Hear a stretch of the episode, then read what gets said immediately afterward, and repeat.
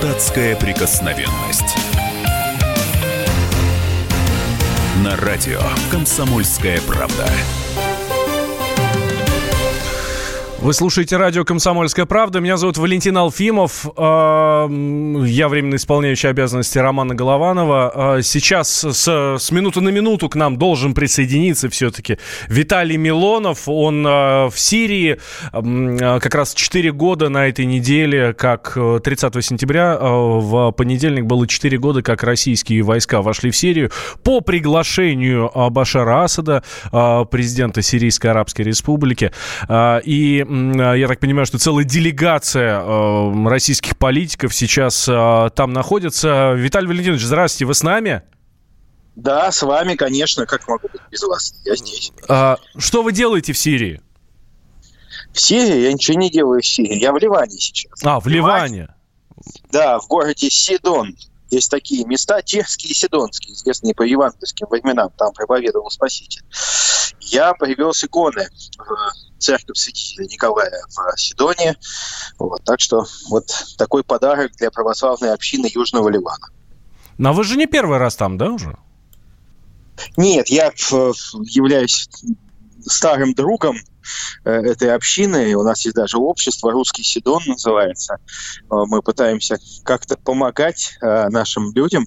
Это не только выходцы из России, это и очень много местных ливанцев православных, которые ну, нуждаются в нашей помощи. Ведь очень интересно, что в Ливане государственной поддержкой пользуются многие представители церкви, но не православные. То есть вот православная церковь Московского патриархата или антиохийская церковь, она, конечно, не в самом лучшем, не в, сови, в самом завидном положении. Так что я считаю, что это наша солидарность с теми, кто сейчас там находится и сохраняет верность своим принципам, верность вере. А чем вы помогаете, Виталий Валентинович? А, есть, э, ну, самая главная потребность, конечно же, это богослужебная это иконы. Потому что, знаете, в арабском мире не очень принято э, писать иконы и вообще живопись в силу того, что есть влияние э, ну, ислама, который считает неправильным э, рисовать лицо человека. И, конечно же, это очень сложно и очень дорого здесь, поэтому вот мы в Петербурге заказали в монастыре иконы, писали год вот. И они получились очень большие, красивые, в иконостас главными иконами в, в церковь. И их привезли. Там, спасибо всем там. А, просили мы и Аэрофлот помочь, всех, всех, всех. Так что все откликнулись. Большое спасибо. Потому что одному бы это было невозможно сделать. Это очень дорого для меня. Вот э, сейчас набросится на вас, Виталий Валентинович, наши слушатели, э, которые скажут, а что вы там вот в Ливане им помогаете? Что, у нас в России некому помогать, что ли? И храмы, и верующие православные, тоже которые нуждаются в помощи, а вы туда все возите? Ну, моя проблема, что я русский человек. Я не могу... Ну, какая, это, какая проблема? Это же это достоинство. Проблема современного, современного мира. То есть легче быть этой Гретой, Гретой, ничего не понимать, но топить за климат. А, конечно же, русский человек всегда а, проявлял солидарность. Я считаю, что солидарность – это наше второе, очень национальное качество. И а, мне не стыдно, у нас в Петербурге много у меня построено церквей, но это не важно. Важно то, что те люди, которые сейчас находятся в нужде, которым очень важно сохранять вот, этот вот э, эту лампаду веры в атмосфере, когда, ну, не все их понимают и принимают, э, это важно, чтобы они чувствовали нашу поддержку. Хотя, честно могу сказать, вот миф об агрессивном арабском мире, об агрессивном Ближнем Востоке, это, конечно, больше продукция западных телекомпаний, которые рассказывают о том, что арабы — это какие-то люди дикие с поясами шахида, которые хотят убить всех христиан. Это, конечно, совершенно не так, абсолютно неправда и наглая ложь. Но не знаю, мне кажется, с вами не согласился бы Николай Эрней. Это герой нашей следующей темы. Русский немец из Томска. Он в России выучился на программиста. В 16 году эмигрировал с сыном и женой на историческую родину, в Германию. Там гражданство получил, нашел работу хорошую, снял квартиру в Кёльне, в элитном районе. Дочь родил. Ну, в общем, все хорошо. А, но а, сына своего, Максима, он, соответственно, он сначала ходил там в детский сад в немецкий, потом, а, потом начал ходить в школу немецкую. Вот. И э, он там сталкивается с проблемами, причем с проблемами с мигрантами, как раз вот то, о чем вы говорите, да, с мусульманами, которые, э, скажем так, совершенно неадекватные, которые держат в страхе всю школу, которые пытаются там э, карандаш в, в шею парню воткнуть, не только ему, а вообще там всем, да, одноклассникам. Это младшие классы еще, да, там про старшие вообще не говорим. Вот. И вообще, а вот такая вот беда-беда. И, в общем, сейчас Николай, что, ну, принял решение, что надо возвращаться в Россию, надо ехать в Москву, потому что у нас здесь нормальные, адекватные люди, и ребенка можно отдать в школу и совершенно не бояться за это. А, вопрос. Во-первых, я как э, на четверть немец его не поддерживаю, потому что мы всегда жили здесь, э, русские немцы со времен Петра Великого, тем более Екатерины Великой, нашей родственницы всех, всех немцев родственницы. Вот, мы жили в России. И Э, русские, в Гер... Э, э, русские немцы это ну, нечто такое особенное, это очень приятное.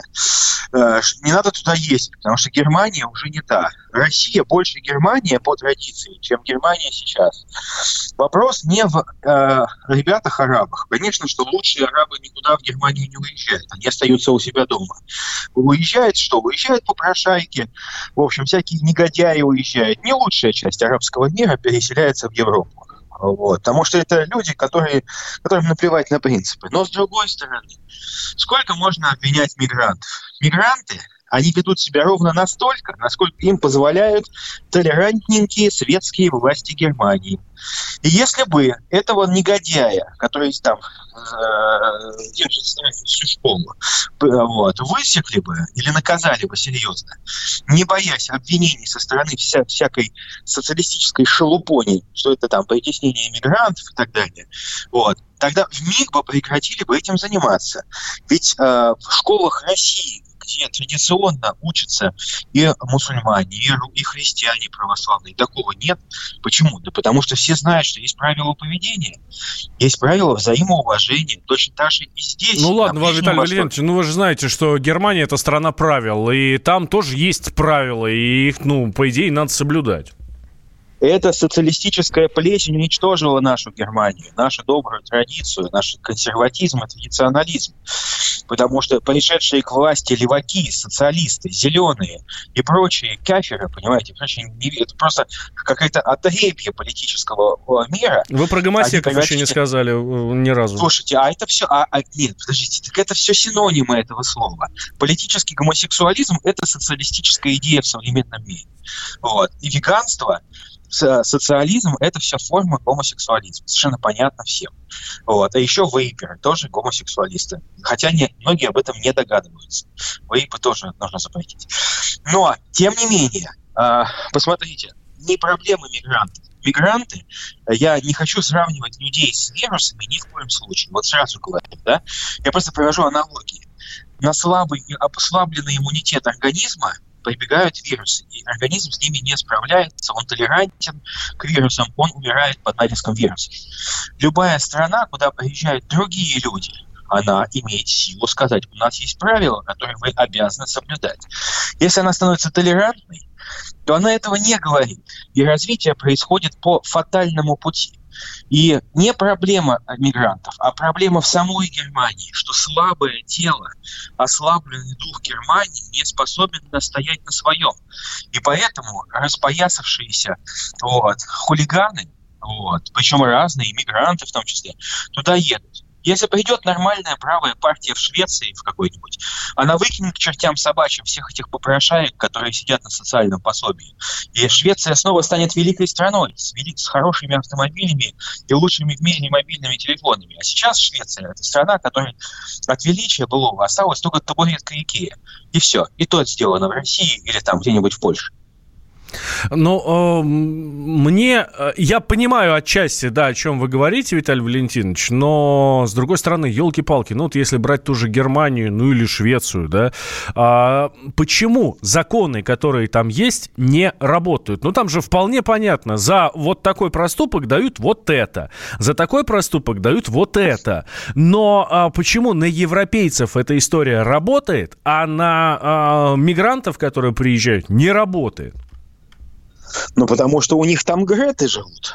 Греты, которые э, готовы э, снисходительно относиться э, ко всем братьям меньше, как они считают, к мигрантам, ведь они же не считают их за людей, потому что э, социалисты считают, что это какие-то дикари, которые к ним приезжают, которых надо учить. Ну окей, а, считают. Но а, смотрите, э, сильный всегда будет уважать слабого и ему в чем-то помогать. Поэтому здесь-то логика вполне нет. понятна. Ой, Ой, вы книжек начитались, дорогой друг. Вы посмотрите мировую историю, где сильный уважал слабого. Сильный уважал слабого, может быть, прибавив огонечку, поджаривая его корочка на своем, так сказать, победном топорике. Вот, или ножичке. Вот как сильный уважал слабого. Никогда такого не было. И э, именно фатальная, от, фатальный отказ от традиционных ценностей Европы приведет к тому, что через лет 10-20, э, в общем, она станет континентом другой расы. И в этом будут виноваты только одни, только европейцы, которые приняли вот этот вот э, э, путь э, политической импотенции. Так, делаем сейчас небольшой перерыв, буквально две минуты, сразу после продолжаем. Виталий Милонов с нами на связи, он в Ливане а, сегодня, но радио «Комсомольская правда» оставить не может, чему мы несказанно рады. Так, я Валентин Алфимов. А, подробнее погрузимся в а, историю Николая Эрнея в следующей части. Депутатская прикосновенность.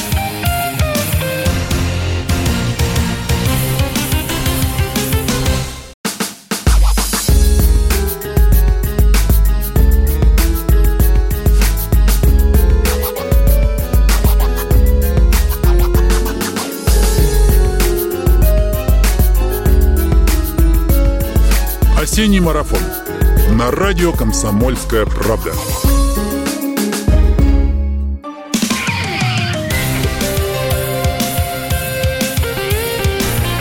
Депутатская прикосновенность.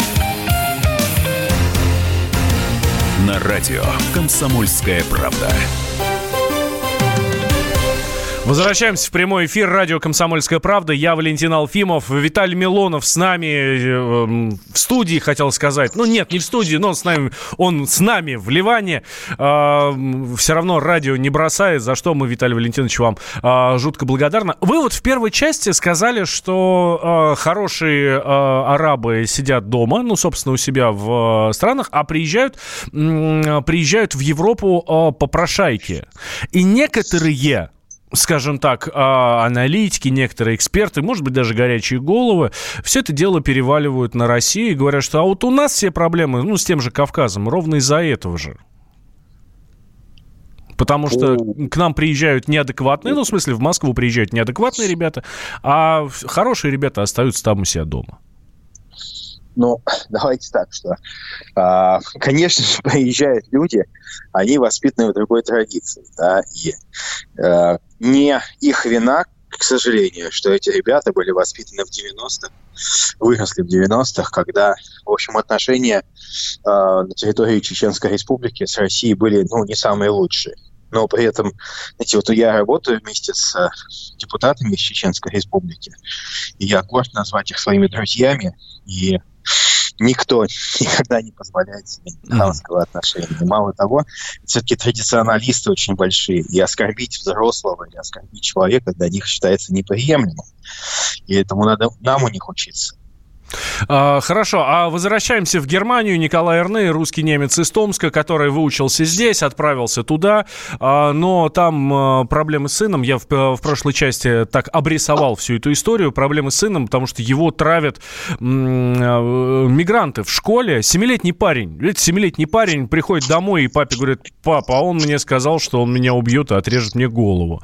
Да, 7 лет, ну, первый класс, там, второй класс. Вот такая вот история. В общем, теперь Николай вынужден вернуться в Москву для того, чтобы а, здесь э, дети его нормально отучились. Ульяна Скойбеда, обозреватель «Комсомольской правды», с нами на связи. Ульяна, здравствуй.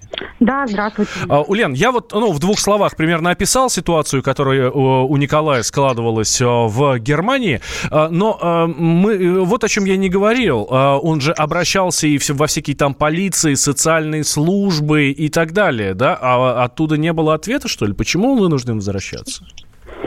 Во-первых, он сам не вернулся, у него рабочий контракт, поэтому он угу. сам вернуться не может. Ему штрафные санкции будут большие. Он перевез семью, то есть жену, сына и дочку. За это он там получает огромные штрафы, за то, что ребенок, проживающий в Москве, не посещает немецкую школу. Ему такие приходят тысячи евро за неделю просрочки. Класс. Такую квитанцию прислал, потому что немецкий ребенок, а Максим же немецкий ребенок, у него гражданство же есть, значит, немецкий ребенок. Он должен посещать школу только в Великой Германии. Вот, никакие другие нельзя. Я бы даже заменил слово «должен» на «обязан», да? Да, это законодательство со времен Гитлера, то есть э, лично Адольф Лаизович его ввел, и вот он до сих пор в ФРГ это законодательство действует. Насчет обращения в полицию. Значит, во-первых, а, э, вы сами представьте, что такое переехать в другую страну. Ну, это гигантское такое мероприятие, да, они получали гражданство, они учили язык, ну, жена учила, э, искали работу, это непросто. Поэтому просто так сорваться из-за фигни, что семилетние дети подрались, ну, конечно, бы Эрней не, не повез обратно в Россию. Вот. Во-вторых, он программист и математик. Он так очень методично, у нас целый разворот он описывает, как он взаимодействовал э, чиновниками Германии для того, чтобы элементарно развести вот этого агрессивного беженца. Ну, наверное, у мальчика либо там версия, что он из семьи ваххабитов, потому что он сначала пинал детей, потом он начал бить их в шею вилкой, в шею карандашом, душить, показывать эти отрежу голову. Сначала этого не было, он говорит, семье, наверное, учат. Он обращался в штате, там, ну, посмотрите, может, они в Хабит приехали. Не-не-не, штате не может это проверить. Вот. А вторая версия, что ребенок, ну, психически больной, сейчас его перевели в итоге, после шума, поднятого Николаем, в школу для таких вот нездоровых деток. Вот, ну, как бы агрессивный психический инвалид. Так вот, наверное, сначала он говорил, а, он поговорил с учительницей. Учительница, что вот ребенка душат, обратите внимание на беженца, Хамзаева зовут. А учительница вместо того, чтобы наказать Хамзу, стала наказывать ребенка Эрне, ставить ему плохие оценки по математике, сажать там на стульчик на неделю. Вот наказывают только немецких детей, рассказывает Эрней. Что бы ни сделали беженцы, виноват будет немецкий ребенок, беженец, он должен а, ему должно быть хорошо жить в Германии, он комплементарно настроен по отношению к этой стране. Тогда он пошел к директору. Директор сказал, мы возьмем социального педагога. Там, если инвалид в классе, ну, инклюзия берут тьютера и второго педагога, ну, чтобы он вот сопровождал этого инвалида. А, ничего не помогло а, на уроке. Там, проблема-то была в чем? На переменах Максим мог дать сдачи этому беженцу. Они там его... Беженец бил их вилкой. И они тоже собирались, беженцы этого били. Эрней даже рассказывает, что его держали, запихивали ему в рот колбасу. А, сами, ну то есть пацаны, ну, какие, пацаны тоже более, непростые, да. Более адаптированные мусульмане. Ну, потому что он так достал даже мусульман, ну, каких-то таких уже, ну, типа турок, которые давно живут, что они вот уже так решили ему отомстить. Так вот, а, а, Хамза стал бить во время урока, когда ребенок сосредоточен на занятиях, карандашом в шею. То есть это, ну, либо смерть, либо инвалидность. А если в глаз, то там, наверное, говорит, штраф 500 евро будет. Ну, тебе компенсация от государства за потерянный глаз. Замечательно. Говорит, давайте вам два глаза выбью и тысячу вам заплачу. Вы согласитесь? Вот. А, короче, со школой взаимодействовать не получилось. Тогда Эрней говорит, хорошо, вы не можете взять второго педагога, а отправим, разрешите моему сыну на домашнее обучение. Он планомерно, как программу пишет. Ему отвечают, это запрещено законом, ну вот этим вот, который Адольф Лаевич. Гитлеровским. Да, если ребенок не посещает школу, не может там, не хочет, боится, приезжает полиция, забирает его из дома, родителям приходит штраф, ну там, ну, сколько-то там, от 100 до, по до 500 евро за день просрочки. Потом, если родители упорствуют, ну помните, как вот эти вот мартинцы, не будут посещать уроки полового воспитания, все, потом родители отправляют, э, подвергают тюремному аресту, на несколько недель их сажают в кутузку, чтобы они подумали. И да, третий шаг, ребенка изымают из семьи, отправляют там в приемную семью или в, а, в, в детдом, есть у них там детдома. Все, вот такой путь для детей. То есть, а вы будете ходить в школу по-любому. Тогда Эрней не понимает, что делать, он э, садится на больничный. Он идет к психиатрам, получает справку, что у ребенка страх перед школой от психиатра.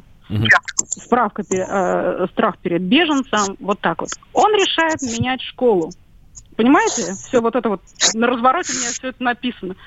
Он опрашивает окрестные школы и школы там других городов. Везде такие проблемы с беженцами. Беженцы массово пошли в школу, вот, причем вот такие маленькие, в первые классы он пишет. Спрятаться от них негде, везде так. А платные школы, платная школа, к сожалению, не по карману. Ну, там нас на сайте его упрекают, э, что мог бы получше поработать и определить своего ребенка к белым а, людям. Но я, я не знаю, мне, например, платная школа тоже недоступна, поэтому я человека понимаю. У него жена а, сидит в декрете, они родили вот в Германии вторую дочку маленькую. Он говорит, что даже если мы, допустим, не будем есть вообще, мы можем оплачивать 25 тысяч евро в год э, частную школу, но когда через пять лет подрастет дочка, Ей придется идти в бесплатную школу.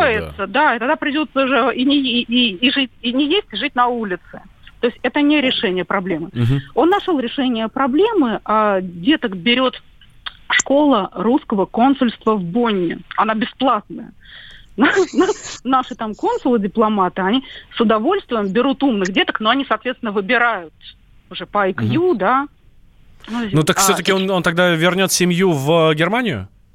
Нет. А школа в Бонне согласилась его взять. Но немецкие чиновники категорически это запретили. Они сказали, что ребенок может ходить в арабскую школу, в ливийскую школу, еврейскую школу, в американскую школу, французскую школу. А, но в русскую школу его, ребенку ходить вместо немецкой днем запрещено. Все, кто это проделывают, а там вот м, ряд людей это проделывает, чтобы не платить, они делают это тайно, если а, чиновники узнают об этом, Грано узнают об этом, а родители будут наказаны. А вот а, да, какая-то совершенно... такой хай, в, в итоге Эрней поднял такой хай, ну вот э, он угу. писал Меркель э, в Министерство образования, Министерство образования Земли, он такой очень активный человек. А вот, а ему чиновники конкретно сказали, они беженцев этих в итоге из школы выгнали, когда они шестерых человек уже задушили, там угу. это скрывать невозможно стало. Вот. А сказали, что э, жди, детей мы у тебя заберем. Ну, то есть, погоди, погоди, получи фашист гранату. Да, Через еще... полгодика история твоя забудется, угу. мы придем, тебе дверь вышибут, детей изымут, а социальные службы могут изымать детей, например, под предлогом недоразвития немецкого языка. Угу. Ну, там говорили дома по-русски, недоразвили немецкий язык, либо вообще без предлога, потом родители должны в суде доказывать, что они достойны воспитывать своих детей. Да, Ульян... когда человек понял, что так, угроза реальная, он он их увез в Москву. Да, Ульян, спасибо большое. Uh, Ульян Скобида, обозреватель «Комсомольской правды». Виталий Валентинович, uh, uh, ну... У меня ощущение, что геноцид белого населения в Европе, в той же Германии геноцид белого населения. Нет, это, кто это делает? Это делают те а, Греты, которые выросли, дебилки, вот, выросли, которые э, реально, так сказать, в своих э, комплексах, своей толерантности, они готовы погубить собственный народ, людей, ради того, чтобы соблюдать какие-то правила. Вы правильно сказали, правила. Только правила уже идиотские, вот. Угу. И эти правила нацелены на самоуничтожение нации, самоуничтожение народа, и они это тупо выполняют. Поэтому да. мне, Виталий Валентинович, мы сейчас вынуждены прерваться, вот буквально на пару минут. Давайте после новостей продолжим. Может ли помочь российские, могут ли помочь российские власти россиянам там в Германии? Вот об этом поговорим.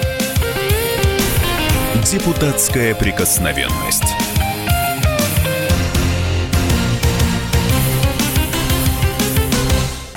Можно уйти в большую политику, но большой спорт пойдет вместе с тобой. Чемпион мира в тяжелом весе. Боксер с самыми большими кулаками за всю историю бокса. Действующий депутат Государственной Думы. А теперь еще и ведущий радио «Комсомольская правда». Николай Валуев в авторской программе «Большой спорт».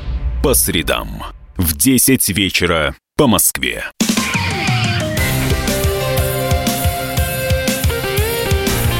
Депутатская прикосновенность.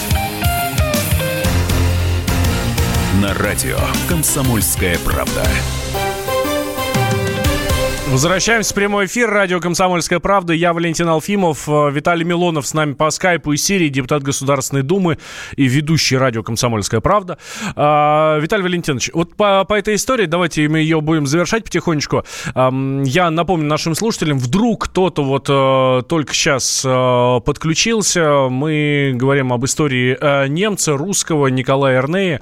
Ну, в смысле, российский немец или немецкий русский. Ну, в общем, немец, который который в России жил до 16 года, получил гражданство в Германии, уехал на историческую родину, а у него там сын травит в школе. Травит как? То э, карандаш в шею пытаются воткнуть, то еще что-то. 7 лет парню. В общем, в результате Николай вынужден был э, вывести даже вот так, то есть не а, привести, не отправить, а вывести а, свою семью оттуда из Германии в Россию, ну, в общем, чтобы ребенок хоть мог в школу хотя бы ходить нормально по-человечески, вот, и чтобы а, ему ничего не угрожало.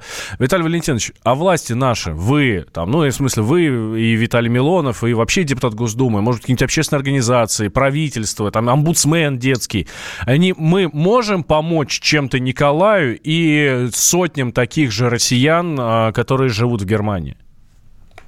Ну, а чем поможешь? Там, поменять правящую партию, выгнать канцлера или выгнать эту партию зеленых и социалистов из Бундестага? Здесь ничего не поможешь.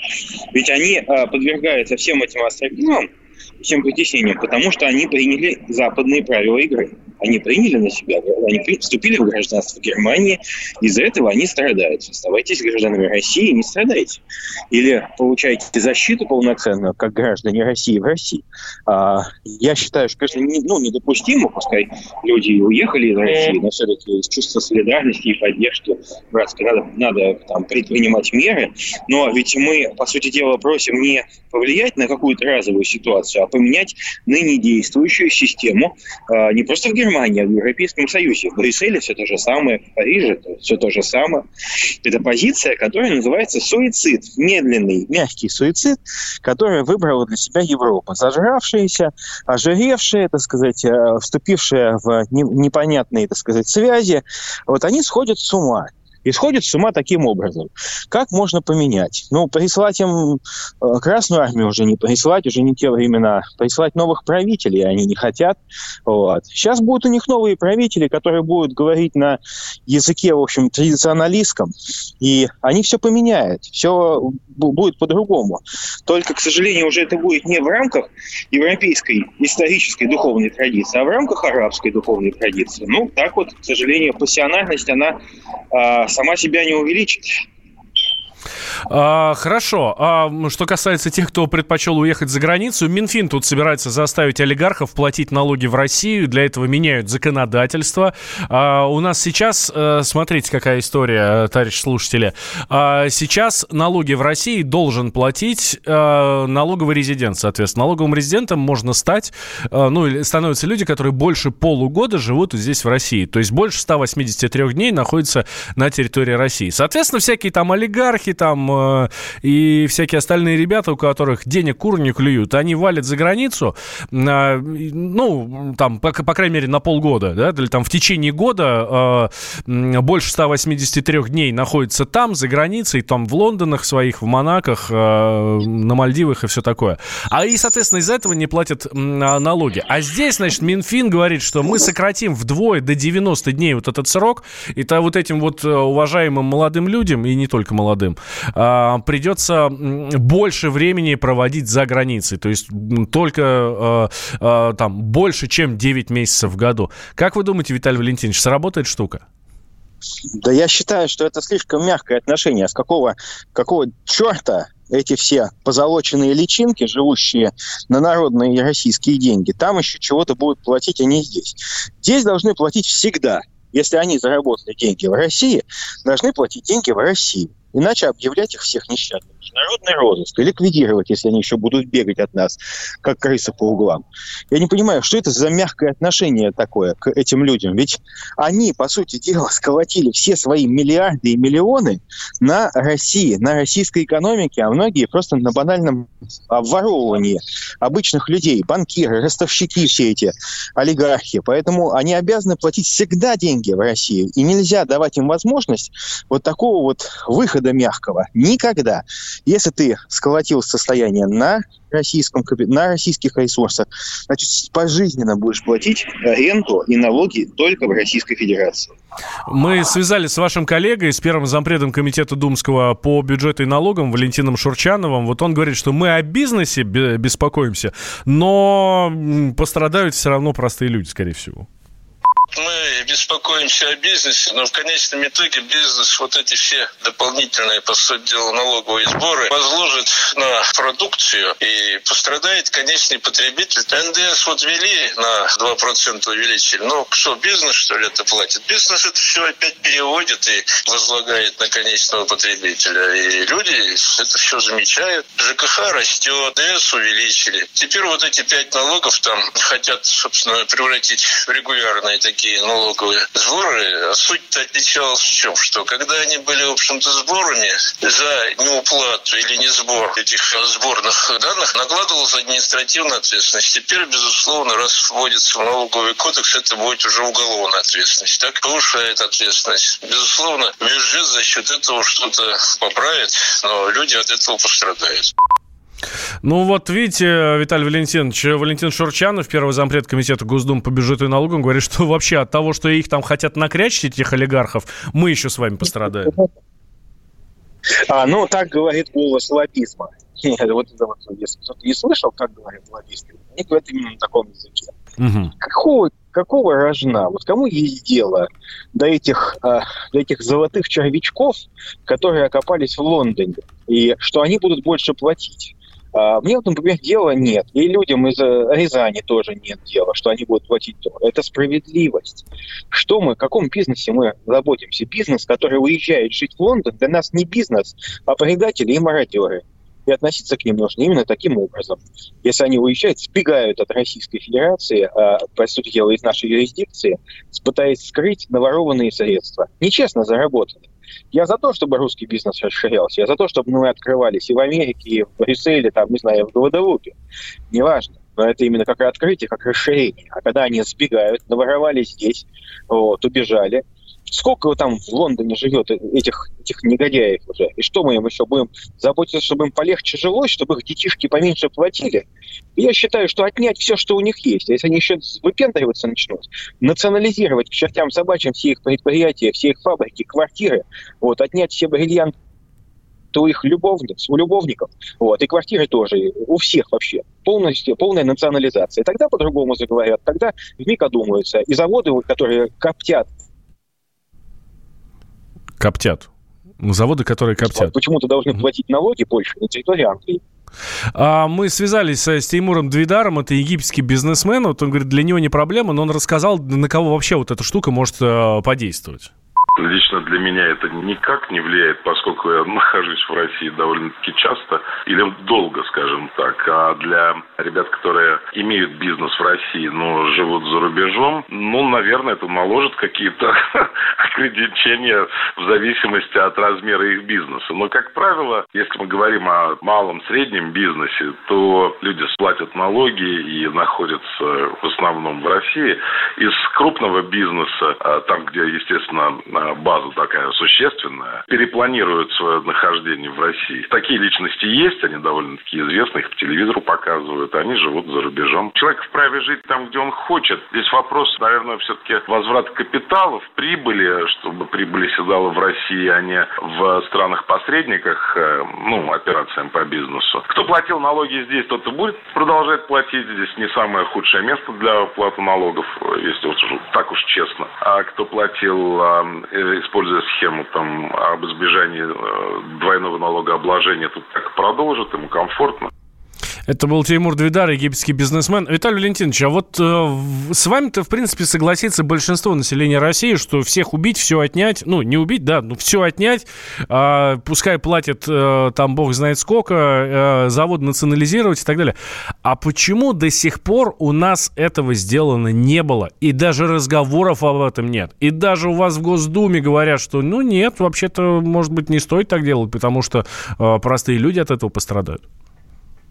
Ну, потому что это слово называется лоббизм. Угу. Потому что все эти богатые жуки-караеды обладают колоссальным количеством знакомых, а, вот, связей и так далее, и имеют возможность через определенные лоббистские схемы, которые действуют по всему миру, это не российское ноу-хау, отстаивать свои интересы. И им легче потратить чуть-чуть, дав в клювик жадным, так сказать, лоббистам, а, а, зернышко золотое, чем пойти на легализацию своих доходов. Здесь мы должны отталкиваться от интересов страны. В интересах страны, национальных интересах, конечно, это стопроцентная... Слушайте, ну а президент же говорил, президент же говорил, что у нас приоритет на возвращение капитала в Россию, даже какие-то льготы там давали этим всяким олигархам. Что, не работает, что ли? Виталий ну, Валентинович. Поймите, да. олигарх, э, э, есть действительно олигархи, которые возвращаются. Есть э, большой крупный бизнес, который сейчас перерегистрирует есть в Калининградской области и в других. Это идет. Но проблема заключается в другом, что есть те, кто не имеет такой ответственности перед государством и продолжает выкачивать из России все, что угу. только можно. И, и тратить там, да? Тратить там. И тратить, вкладывать да. в квартиры в регион. Давайте, две минуты, мы продолжим. Депутатская прикосновенность.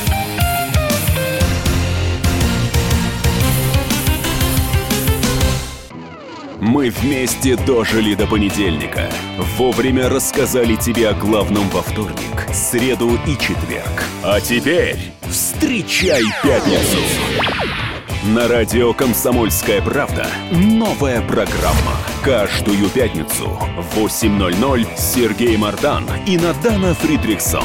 Три часа самого острого эфира. Мардан и Надана. В программе «Опять пятница».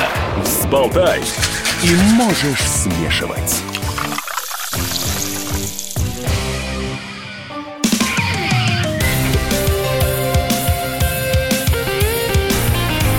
Депутатская прикосновенность. На радио «Комсомольская правда». Возвращаемся в прямой эфир. Радио «Комсомольская правда». Я Валентин Алфимов, а, Виталий Милонов в а, Ливане, но с нами по, а, по, на связи, по скайпу.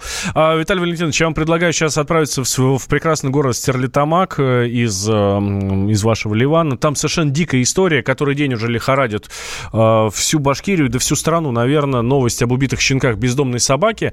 И, собственно, с чего все началось? Э, сначала одна из э, э, зоозащитниц э, написала, что якобы там э, ребята молодые закинули к собакам петарды, ну, значит, там бродячие собаки, у нее щенки, э, вот э, закинули петарды, мама щенят э, выскочила из убежища, попала под машину, а потом, значит, они этим э, щенятам э, типа в рот запихивали э, петарды и взрывали. Ну, все не так однозначно, на самом деле, это выяснила наш корреспондент, э, корреспондент «Комсомольской правды» Уфа, Эльвина Апарина и Эльвина Альвина, здравствуйте.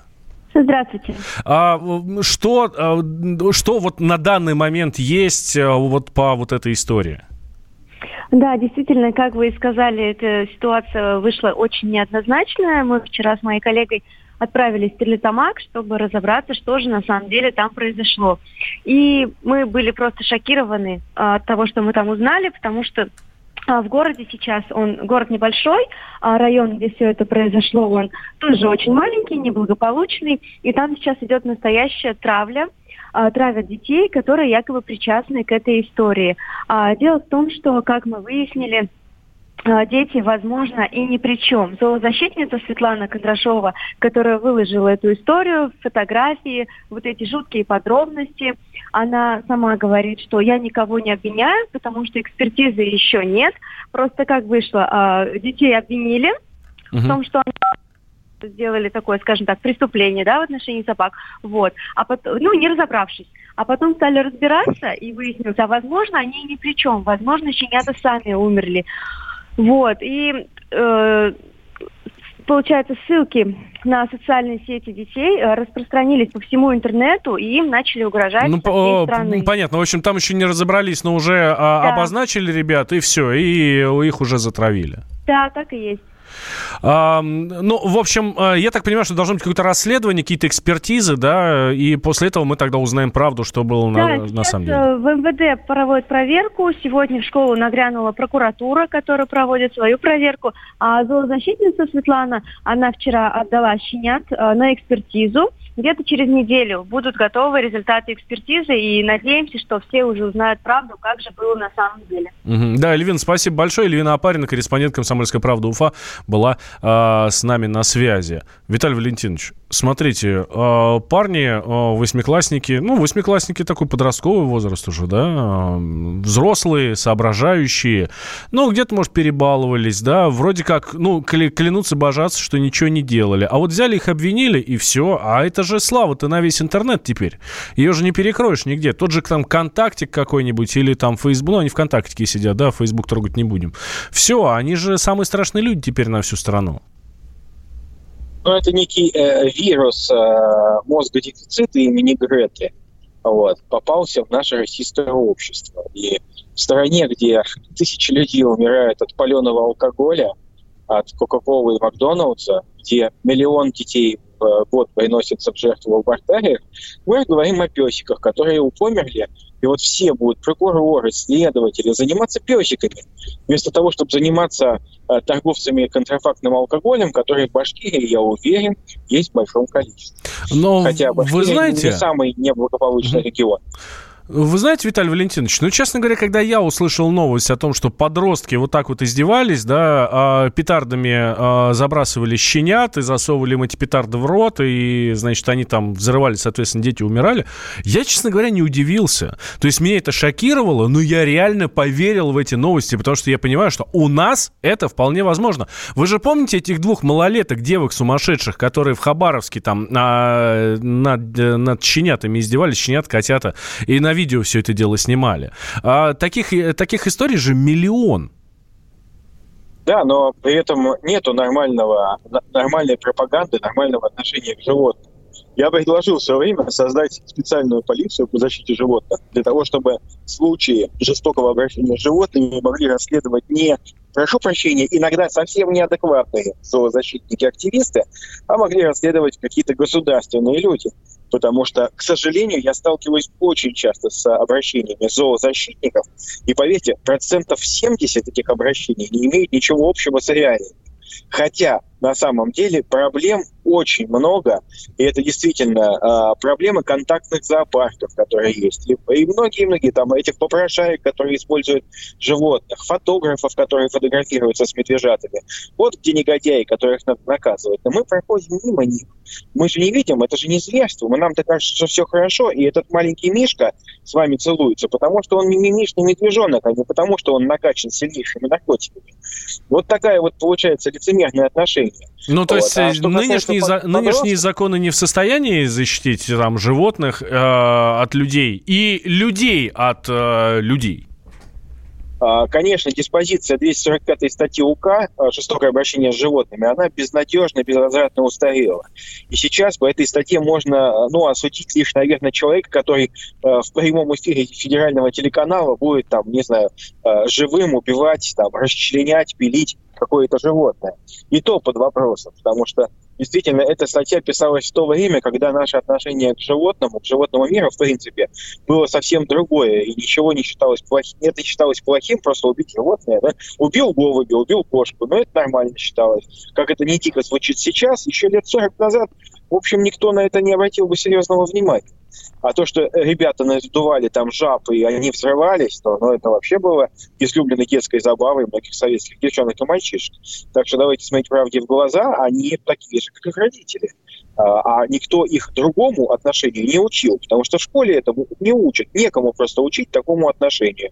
Нет ни пионерии, ни комсомола, даже октября-то то не осталось. Остались что? Остались вот учителя, которые несчастные, должны математику преподавать и еще что-то вроде там сказать. А скажут что-нибудь не то, придет прокуратура, еще тебя это в экстремизме обвинит. Не дай бог ты какой-нибудь там религиозный фанатик.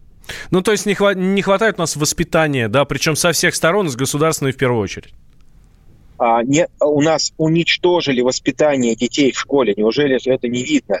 Но это же катастрофа реальная. Детей учат только считать и умножать, а малышей не обижать, родину любить уже в школе не учат совсем. Этому учат интернет, ВКонтакте, фудкорты с Макдоналдсами. Вот где проходят они свое обучение э, социальным отношениям и социальным лифтам и, и жизненной ориентации. К сожалению, не учителя неправильные вещи им говорят, вот, а говорит улица то, от чего мы 75 лет советской власти пытались уйти. Да, Виталий Валентинович. Ну, мы надеемся, что вы исправите все это дело на посту депутата Государственной Думы. Виталий Милонов с нами был. Виталий Валентинович, спасибо вам большое. На следующей неделе ждем вас здесь, вот на, в нашем кресле в студии радио «Комсомольская правда». Ну, а меня зовут Валентин Алфимов. Депутатская прикосновенность.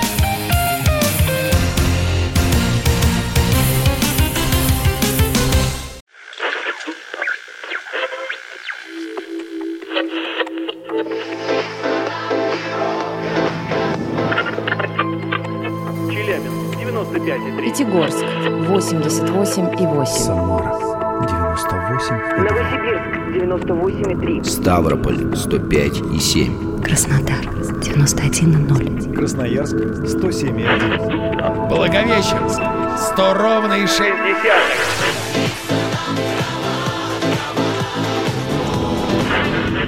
Санкт-Петербург, 92,0. Москва, 97,2.